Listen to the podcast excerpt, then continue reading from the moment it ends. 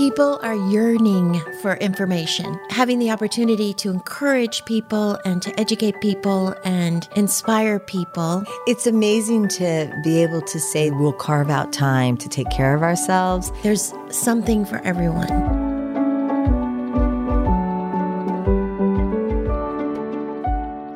Trisha and I are so excited today to welcome our guest, Nick Norris, to the podcast. We think you're really going to enjoy hearing about Nick Norris's life, which is fascinating. Nick Norris is a graduate of the Naval Academy. He became a Navy SEAL. And today we're going to talk about life and death and galvanizing a wellness routine. So, Nick, welcome to Health Gig.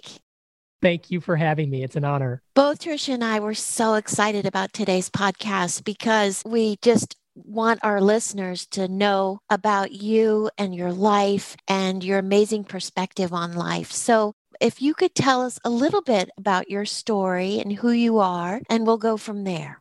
I grew up in Chicago, Illinois. Grew up in a great family. My dad was a firefighter. My mom was a residential real estate agent. I had two younger brothers. Always kind of challenging myself, kind of finding ways to do things that were difficult. And I think that led me to the Naval Academy post high school. I really went to the Naval Academy because I wanted to be a SEAL. I knew that I wanted to be a SEAL since I was in like seventh grade. My parents really wanted me to go to school, or else I probably would have enlisted and just went straight to BUD/S and into the teams. But the path at the Naval Academy was the right path. I was fortunate to have gone there. I graduated from the academy in 2003 and directly into SEAL training. Made it through the first shot, no rolls medically, and went into the SEAL community post 9 11. My first platoon at SEAL Team 3 in 2005 timeframe and deployed to Al Anbar province, Iraq in 2006, that summer, the summer that we lost both Mark Lee and Mike Monsoor in our sister troop in Ramadi. And we were conducting similar operations, daytime combat operations, in support of General Petraeus's counterinsurgency doctrine. It was a very trying and testing period in my young life as a SEAL officer. So was fortunate to have come home from that deployment. Did another tour with SEAL Team 3 and in kind of an intelligence support capacity, and then ended up coming back to SEAL Team 3, going to Iraq and then Afghanistan in 2010, and finished up that tour and went back to SEAL qualification training to run that command, which is basically our finishing school for SEALs. I decided to leave the SEAL community after about 10 and a half years for a number of reasons. And I've been out since 2013 and have done a number of things since then.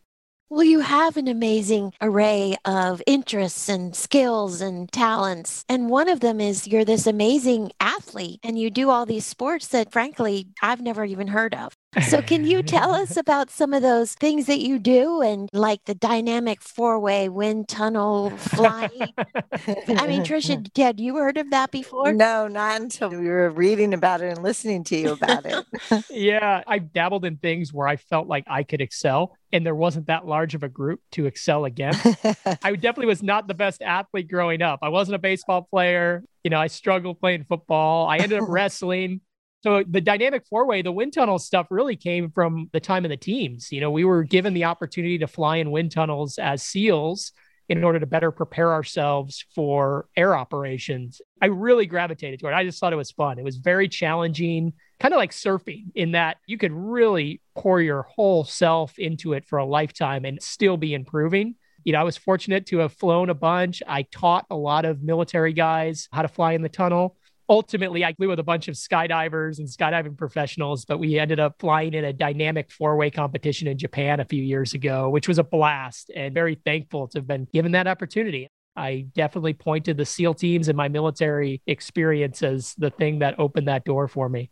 To be a Navy SEAL obviously is something we all admire. And what qualities do you think you need to be successful in being a Navy SEAL? Well, I mean, outside of the grit and the determination and kind of personal motivation to make it through training, I am a firm believer in humility. It's something that really carried me forward in my time as a SEAL officer. If you're not a humble professional, regardless of what profession you're in, you cease to learn. You know, humility breeds kind of unit continuity and connection. So I think that that's the number one quality that led to success while I was in that career Right. The ability to just always want to learn and not think you're all that. yeah, because you're never all that. I mean, I can point to a litany of guys, both in the SEAL teams and outside the SEAL teams, that did more in the military than I did and were better at all kinds of things that we were expected to do. You stop learning when you lose uh, a sense of humility. And we always should be lifelong learners in everything that we're doing, yes. right? One of the things I heard you talk about, which I thought was really fascinating, and that is vulnerability. Mm-hmm. Well, I think vulnerability breeds empathy. When you're vulnerable to expose your own weaknesses, people understand that it's okay for them to expose their own weaknesses. You know, they feel disarmed and it builds a sense of connection. So I didn't really realize it at the time, but I was really practicing vulnerability in tandem with being a humble leader. I was okay admitting when I wasn't capable of doing something or I made a mistake or I was struggling. I always would look to those around me to help lift me up. And I've taken that vulnerability into my life personally now having left the SEAL teams many years ago in order to grow as a person, to deal with some of the emotional scars that have been left after, mm-hmm. you know, a lifetime, not only in the teams, but just a lifetime, things that we all experience. I've learned to now be vulnerable in that capacity, not just in like my professional life, but in my personal, my emotional, my spiritual life. And it's been a godsend for me, frankly. When you say vulnerability, how does that show up or what does that mean for you? Admitting when you're wrong, admitting when you're struggling, not trying to just bear cross and be the tough guy that you're expected to be. It showed up for me being more open to expressing emotion. I've really leaned on expression of grief in the last few years, being able to cry and actually starting to remember that it actually feels really good when you release emotion, mm-hmm. when you mm-hmm. allow yourself to grieve, to cry, when I'm happy to smile, to laugh, there's a release that happens there. And I think that that emotional vulnerability that I've been able to tap into has been very healing for me. I wish our listeners could see you because you do have a big smile on your face and it's just there. And it's so wonderful to watch someone with a smile on their face because mm. it's oh, contagious. It makes me want to smile because you're smiling over there. So I've also heard you talk about how you have this appreciation now for your family and for your mm-hmm. wife and how that's made a market difference. So can you yeah. talk a little bit about that? Yeah, no, I have a deep appreciation for them. My wife, particularly, had supported me through all my time as a SEAL. You guys met in high school? We did. We were high school sweethearts. We went to senior prom together and started dating after wrestling season senior year. she survived the Naval Academy and the SEAL teams. well, the roughest ride was probably post transition. You know, I struggled. I lost my way. I probably was overcompensating and trying to find something to fill the void that was left when I departed the SEAL teams. And my wife stood by my side, even though she could see right through it. She saw mm-hmm. that I was suffering, saw that I needed to really focus on family and not necessarily her, but focus on the loving relationships that I had all around me. And particularly with my wife and my kids, we all get so busy in life that we forget that the mm-hmm. time that we have with our loved ones is precious time, and especially when our kids are young and I missed a bunch of those years with my daughter because I was so fixated on rationalizing time away from her and time away from my wife in order to take care of them. Yet in reality, I wasn't really taking care of them. I mean, to be emotionally connected with them and recognize the love that we all have for each other is more important than any job, any pursuit, any athletic endeavor. It's the most important thing for me. Nick, you did talk about it so openly. So you left the service to just make the decision to be at home, but you said there was a period that you lost your way. Can you share with everybody what happened and how you dealt with some of the loneliness and the scary thoughts and all of that? It was depression, but I didn't recognize it as depression at the time. You know, and I think a lot of us go through life saying, No, I'm not depressed. I'm good. I'm not at risk. And we're only fooling ourselves. I was resistant to the diagnosis of depression, but I definitely feel like I was struggling with that. I struggled with a lot of apathy, like a lack of enjoyment in things that I really, really had previously loved doing. And I just felt flat. I use the word feel, but I wasn't feeling. You know, I was just going through the motions. I wasn't connected with friends. I wasn't connected with my family in the way that I am now. And that was scary for me because I had always been, you know, a very happy, outgoing individual. And it was several years after I had departed active duty where I started feeling that way. I tried a lot of different things. You know, the thing that's really helped though is connection, you know, connection to community, to people around me, to my family. I mean, that continues to be the galvanizing factor in staying healthy and happy is the connection for sure. What about PRTMS? You talked about that. Yeah. So initially, I avoided antidepressants. I didn't want to go on an SSRI. Not to say that they don't serve their purpose. I know that they help people that are struggling. I wanted to solve the problem. I knew I just didn't want to put a band aid on it. So I was introduced to PRTMS, which is transcranial magnetic stimulation, which is a kind of alternative treatment using a magnet to kind of stimulate brain activity. And it was helpful for a period of time, but it wasn't a long term solution for me. It took deeper introspective work for me to truly start to address and attack some of the issues. And for me, it was deep compartmentalization of a lot of emotions, namely grief and loss, that really, I think, were eating away at me and kind of manifesting in kind of those symptoms of apathy and depression. Was it grief and loss of teammates and people that you served with? Yeah, part of it was, you know, I lost friends in the SEAL teams. At the time, I didn't grieve because as special operations folks, we compartmentalize really well in order to take the emotion out of our decision making and allow us to perform in high stress scenarios. Maybe I grieved in the moment, but I was very quick to shut it off. Also, I had lost my dad when I first started off my career in the SEAL teams. You know, he passed away tragically at like 63 years old. Mm. And then in 2012, I lost a younger brother in an inbounds avalanche. I had the personal loss from like family members. I also had confronting death for a long period of time, you know, going into combat. And it had a compounding effect on me. And I wasn't dealing with it the right way even with the loss of my brother at the end of my career, I didn't even confront that the right way. I went in as the problem solver to take care of his wife and his two kids and to try to be there for them and not really focus on, you know, the loss that I had. But then also the loss of you, right? Yeah. You lost being the son. Yeah. You lost being the brother. Yeah and it's like really not taking the time to really feel that and think that mm. through wow that's that is a lot yeah i appreciate you saying that because you know to this day i'm probably really hard on myself self-compassion is one of those things that i continue to work on every single day and when did you lose chris in 2012 I lost Chris. I'll be honest. I mean, that one is hit me the hardest out of every single one. I mean, the, the loss of a sibling, the only thing that would trump it, and I have not experience this type of loss is the loss of a child. And you know, yeah. I hope I never have to experience that. But yeah, right. my heart was broken. You know, he was a avid outdoorsman, loved skiing, and that's how he died. He he died in an avalanche. So at least he went out mm. doing what he loved, and he what left behind loved. two beautiful children, Indica and Sage, oh. are my kids, are my brother's kids' oh. names. And their mom, Lynn, is a beautiful woman. She's remarried, and her husband Ryan is a total godsend to my oh, brother's kids. I mean, I'm I'm gonna start crying right now. Oh, that's so talk about vulnerability. I never told Ryan how much I appreciate what he's done for my little brother's kids. And this past oh. year, I had that conversation with him, and it was so beautiful. Just to tell him that he's a father to my brother's kids. It's an honor to have him in their lives your heart's so open and you use the word love a lot.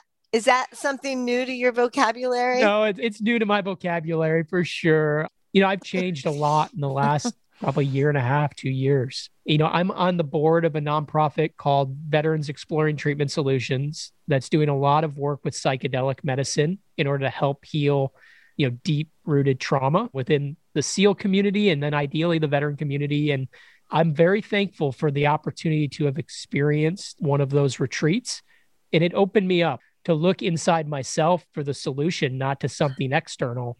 So I guess when you're having the depression and losing your way, is the biggest feeling the disconnection? Yeah. Is that's what's happening? Is it a slow process? I think it was is... a slow process for me. Well, it's not like you're just getting ripped away from your community. It was like a slow atrophy where I slowly removed myself. I mean, hey, I was trying to reinvent myself. When I left the SEAL teams, I was like, okay, I need to prove that I can do this. And I can't just rest on my laurels as a former SEAL. I'm not going to do that. I'm going to do something that's hard and away from the community. I removed myself from a lot of my friends from the SEAL community. And, and that took time. You know, for me, it took like four or five years before I really fell into the deep darkness of that period.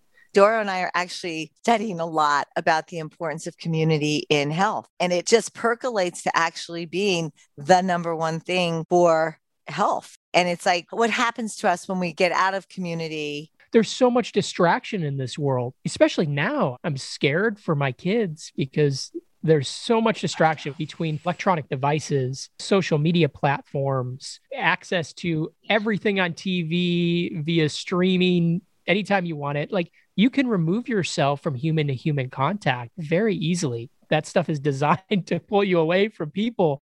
You know, all I want is to just be around my family, my relationships. Hopefully, by doing that, you know, your children follow your example. And the best thing we could do as parents in this day and age is stay connected with your kids, communicate, foster opportunities for them to have that human to human interaction with COVID, we've been completely connected to our devices and isolating ourselves.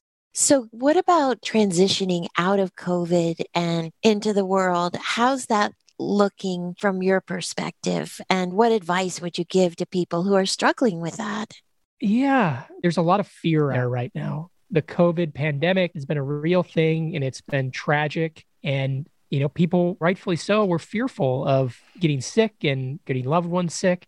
But there comes a point where the importance of human connection amongst loved ones, the lack thereof can almost be more detrimental to your health than fear of a pathogen. And I'm not telling people to be unsafe, but I think that we've made a lot of progress in keeping the fear or the actual impact of COVID at bay to the point where people have been programmed over the last year to be fearful, be cautious, don't take risks. But that's not a way to live life. I mean, you could go through your entire life just like frozen, paralyzed by the fear of dying. You know, I had a near death experience and I've had a pretty profound psychedelic experience that almost mirrored my near death experience in that I felt very similar and I felt like I went to the same place. Both of those, though, what came out of it for me is that like there's nothing to fear in death. Death is going to happen to all of us. We're all slowly marching towards death, regardless of where we are in our lives, how old we are, how young we are. It's an absolute certainty it's going to happen. But from what I came out of those experiences with is this understanding that it's a transition. You know, it's a transition to, another stage in our existence. And I think it had quelled a lot of that fear of death. And it's made me happier and it's made me more connected and it's made me appreciate everything around me. If we didn't die at some point, I don't think we would live life with the intensity that we live. We just take it for granted and let it like wash by. So I just hate to see people so paralyzed with the fear of death that they fail to live you know they fail to see parents that are aging you know brothers and sisters and friends that they haven't been able to see they haven't been able to hug they haven't been able to show their face and smile you know in front of them. There's so much power in being able to embrace people and laugh and smile and be with other people. We need we yearn for human connection. And i've seen that fall by the wayside. And i think we're slowly but surely coming back to you know being okay. My biggest fear is that we lose that ability to connect with other human beings. Yeah, I mean, I wasn't scared of the pandemic. I was scared of the lack of connection that I was seeing amongst people. So tell us about your near death experience. What was that like? For a long time, I probably wished it never happened, but you know, the more I look at it, I'm glad that it happened to me. I was with my brother in law cliff jumping, and, you know, we made a decision to cliff jump in a spot. We probably shouldn't have been cliff jumping. It's easy to make that observation after the fact, but, you know, it was a beautiful day and we decided to do that. And wrong place at the wrong time. I was caught in the water and a big swell came in, and I fought to survive until I went unconscious. And it was a situation where my brother-in-law was the only one there. He couldn't get in the water while it was happening. We both would have died. And definitely had a very clear moment where I understood that I couldn't fight forever and that there was a very real possibility that I was going to drown and start to come to grips with what that's going to feel like. What am I going to experience? Where am I going? And I remember that fear and kind of anxiety hitting me, but then the anxiety was transcended by a feeling of serenity, calm. And I remember seeing both of my children, you know, feeling very close to both my children, and I wanted to be with wow. them. And in a way, I was with them in that moment. And it felt like I was just kind of held in that moment forever. It was actually, that's the only thing I recall from the whole thing is just being kind of suspended in this moment with my two kids. And, you know, the next thing I remember, it probably was 20 to 30 minutes later, was slowly coming back into normal consciousness. And, you know, there was a long period of time where I was gone for all intents and purposes, I went someplace that I had never been before. And it was comforting in the fact that it was so simple. And the simplicity of that moment exists in my life right now. You know, I have my two children. It's been what has driven the connection in my life, the reconnection and the rekindled love and a desire to be around them as much as humanly possible. Because I know that in the moment that death was going to take me, I didn't want anything else but to be with them. Wow. How did that compare to the psychedelic experience? the experience actually almost mirrored that. In taking the psychedelic medicine that I took that first time, which was 5-MeO DMT, which is a tryptamine. I'll tell you, like I never did an illicit drug in my entire life, never smoked cigarettes, didn't chew tobacco or dip, which is amazing because I was a SEAL. You know, I was introduced to that opportunity and it was the first time I had ever smoked anything, right, in my entire life. And I was at a place where I needed healing. I, you know, I was kind of without an option. In that experience, you know, it's very much a blessing for me. It sounds so simple and it sounds so like, well, there's no fireworks or anything of the story. Well, for me, there was massive fireworks. In the experience, I was kneeling next to my son. I was just with my son. No words spoken, nothing. I was just kneeling next to my son in our living room. And I saw the sunlight coming through our windows and hitting his blonde hair and he was playing with his toys on our couch and I was with him. It wasn't like I was imagining this. I wasn't thinking about it. I was physically like with my son, the way that I would feel as if I was kneeling with him right now today. I think it was like a Louisville slugger kind of hit me over the head again, be like, hey, you saw this before. You saw this when you drowned. You were with your two kids. And I was put back in that situation as like an attempt to drive the point home.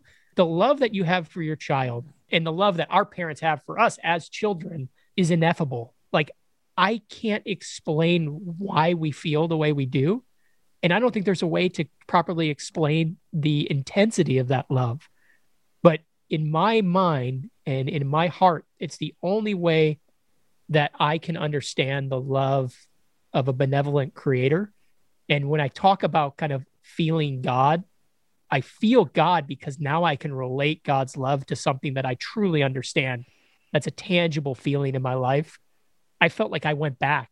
When I was in the experience, I'll be frank with everybody. For a moment, I was like, oh, this was a terrible idea. I felt like I was dying again. Mm-hmm. I felt like this surge away from life and I was being ripped from everything that I love, only to be placed in that moment and to be given such a profound lesson in love it's so awesome that we can talk about death in this way because we fear it. So to be able to openly discuss what death could be like, and as you said, learn from that and to take the steps today to love is what you're saying, and to feel yeah. connected and to be here because we're not always going to be here. Hey, I got a chance to die before I died. You know, a lot of people wait their entire lives to meet death. And you know, I can imagine if you've went your entire life and you've missed a lot of this connection, you've missed a lot of the points and you're ready to breathe your last breath. I know what goes through people's head. And it's, you know, they just want to be connected. They want to be loved. How would you define then forgiveness? Yeah, I'm so willing to forgive almost to a point that it's very hard when my forgiveness is not welcome by somebody, right? I've gotten caught up in that where it can be very destructive in my life. And I imagine it can be destructive in a lot of people's lives. Not everybody is going to forgive you or just welcome you, but you have to do it not for them recognizing it, you have to do it for yourself. And I'm still working on that. Mm-hmm. By no means am I perfect. I mean, I still struggle with that, but the apex is forgiving because you truly want to forgive. And even if it's not accepted in your own heart, you know that you have moved on and you have forgiven that person for whatever happened. Yeah.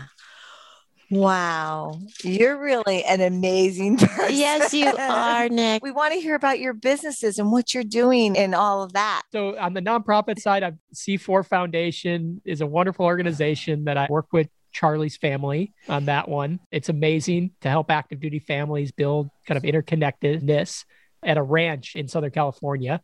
And then Veterans Exploring Treatment Solutions. So vetsolutions.org is run by Marcus and Amber Capone.